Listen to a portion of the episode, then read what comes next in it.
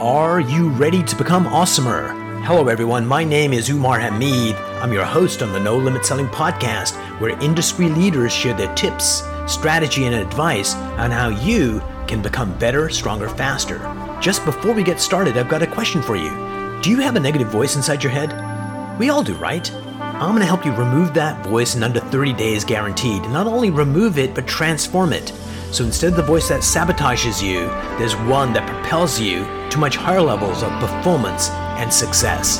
There's a link in the show notes. Click on it to find out more. All right, let's get started. Hey, everybody, welcome to another episode of the No Limit Selling Podcast. Today we have Isaac Rosenberg. He's in the heart of the universe, New York City. Welcome to the program. Thank you for having me. So it's uh, interesting times in real estate in the city. Uh, give us a snapshot. What's going on? What's working well and what's uh, challenging right now? Well, everything seems to be challenging right now. Um, it was a fun year from from the most part, um, but definitely a lot of things started shifting uh, over the past few months. Uh, with uh, obviously starting with the interest rates, starting with uh, the stock market, the war, and it seems like it took some time for that to catch up, but I feel that it's pretty much caught up. Um, tables have definitely turned. Um, buyers are hard to come by these days. Right. But eight months ago, you would get uh, 5, 10, 15, 20 offers per home, bidding wars, whether it was even for renting or for uh, purchase. Um, on the sale side, that has really, really slowed down. Uh, on the rental side, it was still on a tear until about, I would say, a month ago. Um, the last month, it really kind of has slowed a bit. It hasn't uh, come to a screeching halt at all, but it's starting to kind of level out a little bit. Actually, I've never heard of bidding wars for a rental. Oh, it's uh, it, it became the new normal over the past two years. Uh, in New York, if you were, weren't bidding on an apartment, it probably wasn't a very good one. Right. So right now, you know, uh, business still goes on. There's still transactions happening, and real estate agents need to be, uh, you know, more confident and more focused. So, what are some of the ways realtors can, you know, stay in the zone? Because it's a matter of doing the right things consistently is how you achieve success. So why don't you give us like a list of five things that they should be focused on right now? Well, I'll see if I can come up with five, but you pretty much nailed it. That's basically the way to stay in the zone is to stay in the zone and stay consistent because that's the only way it works. Um, I I heard a good metaphor recently. Nice. If you could brush your teeth once and you were done for the year, if you brush your teeth once a year for 10 minutes, 20 minutes, and be done for the year, that would be great. But obviously, it doesn't work that way. If you have to do it every day, a few times a day. And the same thing is with real estate or any sales um, or any anything you want to achieve in life. Um, I think it really is. Most real estate agents know the basic things and know what they do well or what comes more natural to them. But to continue meeting people, continuing to talk to people, continuing the outreach, maybe even not maybe, definitely stepping it up even because for the past two years there was so much inbound. Um, yeah, people got lazy. People are definitely lazy, and when the market's good, you really don't need to work that hard to generate business. Now you really have to go out there and earn business. You really have to Right. So there's a disconnect between knowing what to do and actually doing it. Absolutely. And you know, I work with a lot of realtors and sometimes, you know, that's the crux of the issue is like something within them stops them from doing the things they want to do. And so uh, have you ever had one of those situations in your life where you were like not executing at the level you want and how did you A figure that out and B what method did you use to kind of break through that barrier? So my entire life, I've not been executing at the level I would want. Um, I always feel I should be doing more and I could be doing more, and no matter what I achieve, I don't feel like it's enough, which is probably the greatest blessing and the biggest curse.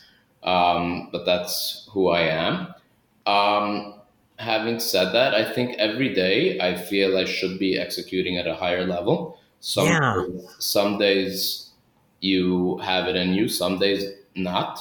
For me, I think what's important is to understand certain days you have your A game, certain days you don't.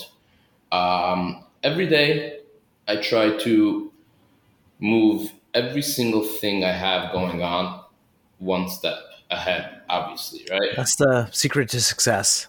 And even when I don't feel like it, it's like get on the phone and try to move it one step forward. You don't have to finish the deal today, you don't have to make the deal happen. But one day of not uh, not paying attention to something, not trying to move it forward, costs you a week, it costs you a month. Like everything just starts falling down. So, I mean, Michael Jordan didn't score 40 points every every night Right. he had games where he scored, scored 40 points, and he had a lot of games where he only scored 20, 20, 25, and he's the greatest player to ever play. Um, because he didn't have games where he scored 40 and games where he scored zero. So I feel like we all have 40 game, 40 point games, and we all have games where we really don't show up. But if you can show up just enough to do absolutely uh, the minimum, you could do like uh, two points in a game, yeah, you but do taking that effort.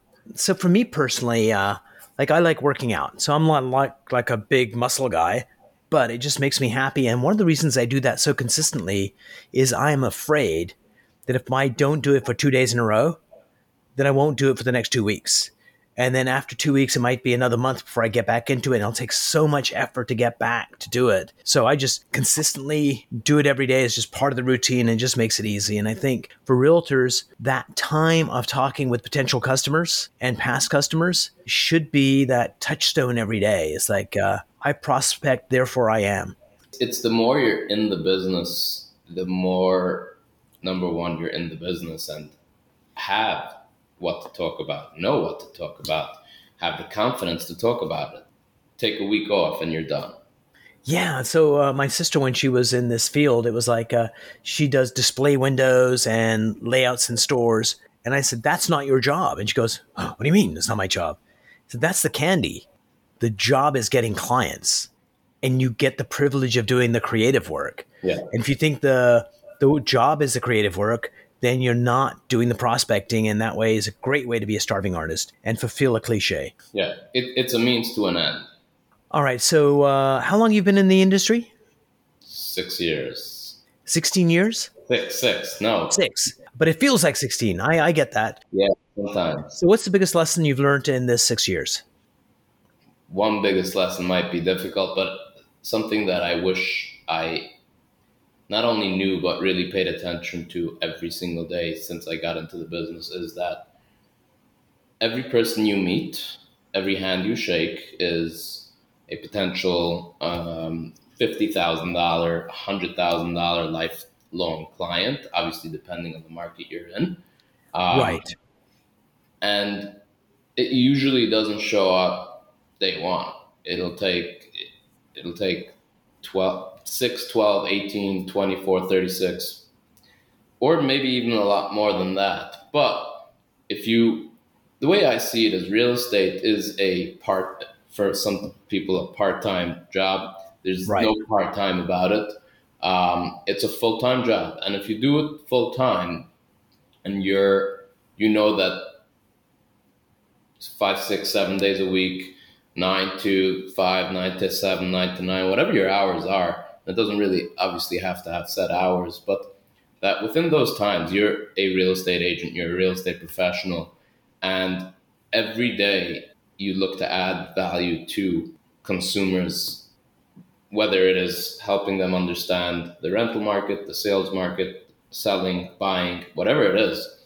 If you continue doing that every single day, it adds up.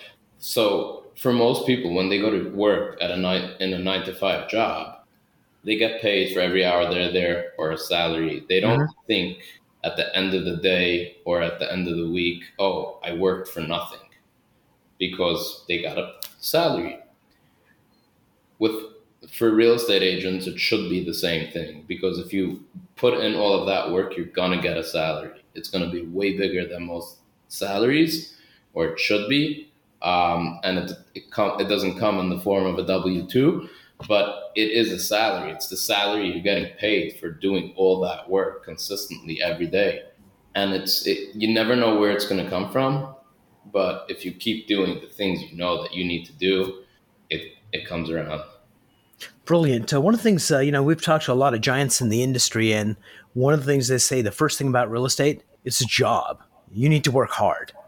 You can't be like, uh, you know, oh, well, I'm going to do this and see what ha- see what happens. It's like, hey, treat it as a job and work hard, and this is how you build a successful career. And people that are uh, really good at this still prospect every single day. So I agree with all of that, except I'll, I'll I for me I would change it. It's not a job it's you're building a business, you're building right. a career.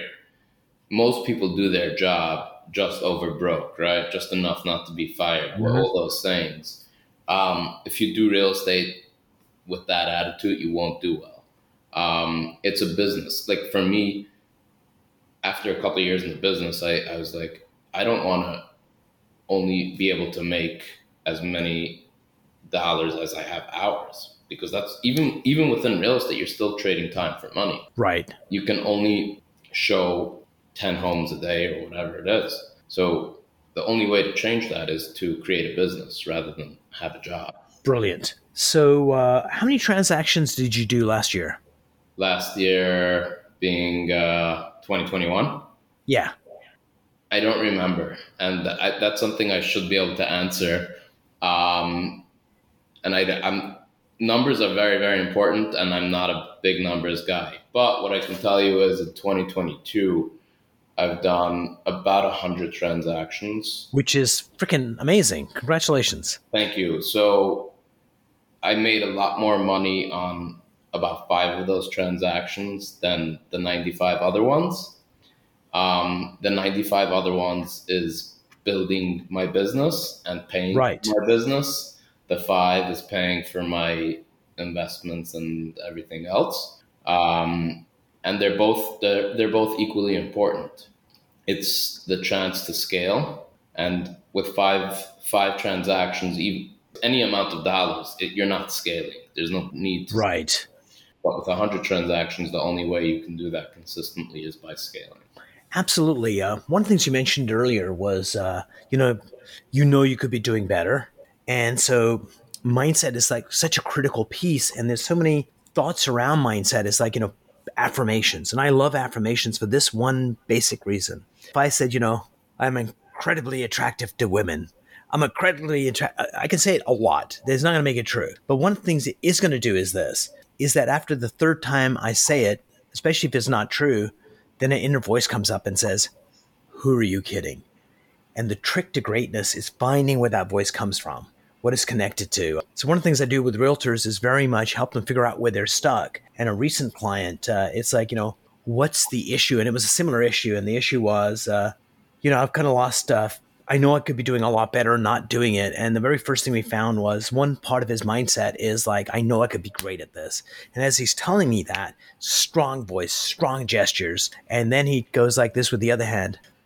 But you know, it's been like a really tough year and things haven't been going well and change of tone, gestures a week on this side.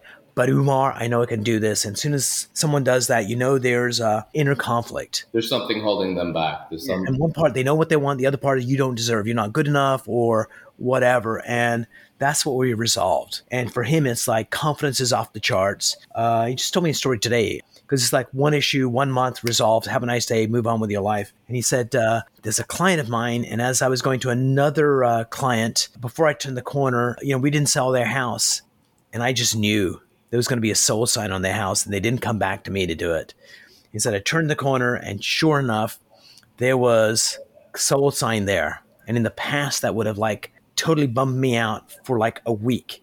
He says, but it just didn't impact me. I just went to my open house I sold that house on that uh, open house, and just the mindset was like totally off the charts positive. And I think that's kind of what I want to do for the world is really teach people how to take charge of this because mindset is the number one determining factor how well we do in life. So let me ask you, Isaac, tell me about where you felt the strongest, like doing real estate, like one of those transactions where you just felt, baby, I can do anything. Tell me about that transaction. I mean, every single transaction I've ever done from $2,000 a month to $6 million purchases. When so tell me one where you really kind of connected with the buyers and this was like really important to you. All of them are important. Was there one that, that stands out? my biggest my biggest sale this year was a six million dollar uh, purchase where I represented the buyer, and the buyers were moving from the west coast husband flew in for three days, showed him 40 homes in three days. He flew wow. back. Yep. Flew back. Wife came. I showed her, you know, the 10 winners. Winners, yeah. Of the of the 40 plus one that we couldn't get get into the week before. She fell in love with that home. The, the plus one? The one that that that the husband didn't see. The minute we walked into that home, and I always say the sale starts from the initial contact. Every mm-hmm. sale doesn't matter who you're selling, which side of the transaction you're on, but that was in the height of the market. The Market was insane here. You couldn't like every single home had five offers over ask, etc. So we walked in. The minute we walked in, we walked in with their daughter. The daughter stole the show. Stole the show. She's like two years old. Cute, oh wow! Cute dress. Stole the show. Right? Agents um, the listing agents fell in love with her. So that was the start. Then she went home telling her husband, This is the home. Husband had to fly back from the West Coast to see it, but we had started offering. Somehow, and I still don't know what I did right, but we outbid, technically, except our bid wasn't higher, another agent who was bidding on that home for a family member. And be, I, I just have to believe that because every step of that transaction up to then, I did everything that I believe is the right way to do it. Um, I was transparent. I was friendly. I wasn't being like, you know, a lot of people in this business feel like they have to flex their egos. I was doing none of that. I was letting my clients to so being yourself, the authentic Isaac showed up to play. That, but also even pulling out a trick, letting the two year old charm the agents, and it works. Why? Because it just does. We like little kids; they're cute, and we somehow got that home for a hundred or two hundred grand less than the other highest offer than the other agent who was offering for their family. I mean, like.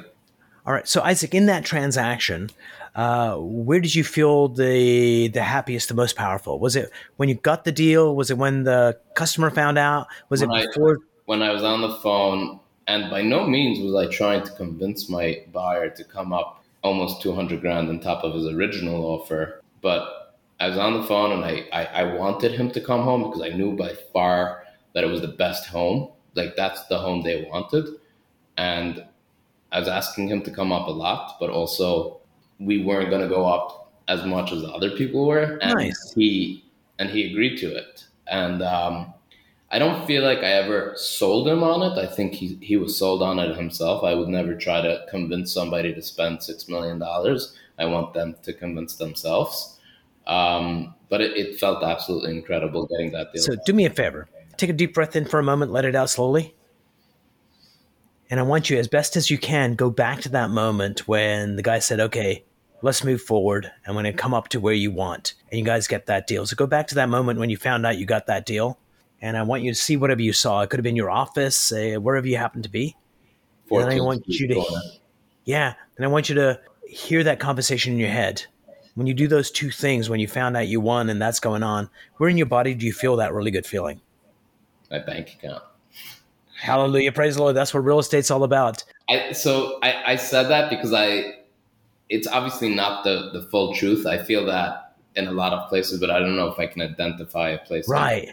Cool so that that all happened, and then I closed, or they closed months afterwards, and that's when you get the check. Um, at by the time you get the check, the excitement's not even there anymore. Oh, makes perfect sense. So is when you got the go ahead. So cool. Thanks for sharing that story. Before we part company, I got uh, Three questions for you. Number one, what's a, a piece of advice you'd give realtors in this market to uh, be more confident, be more powerful? Know that you have good intentions and go all out on it. Yeah, the intent is so important. If Number you know two, you're looking out for their best interest, you can't go wrong. Brilliant. Number two, what brings you joy in your work? Having my client's best interest. Nice. One trick pony. I like that. It's, I mean, just because it, it goes back to the intention. If you know it's dying on your sword, you know that you're doing everything you can for their best interest. What else can you possibly do? Yeah, I love that. What's one thing you wish you could do better? Like in you as a realtor, if you could wave a magic wand, what's that one thing you want to be able to do that would just uh, ignite happiness, success, and let you reach the potential you want? What's the one change? Reach my potential. But what's stopping you? Do you think? Do do you know what's stopping you? Or if you could figure that out and you could break through that, that would be like significant. So, m- being more consistent, the question is what I can do to become more consistent. Consistent. No, Cool. not persistent, consistent. Yeah, absolutely. Superb. Isaac, thank you so much for being on the program. I really appreciate it. And I'm looking forward to our next conversation. Sounds good. Thank you so much. If you enjoyed this episode, please go to iTunes and leave a five star rating. And if you're looking for more tools, go to my website at nolimitselling.com. I've got a free mind training course there that's going to teach you some insights from the world of neuro linguistic programming, and that is the fastest way to get better results.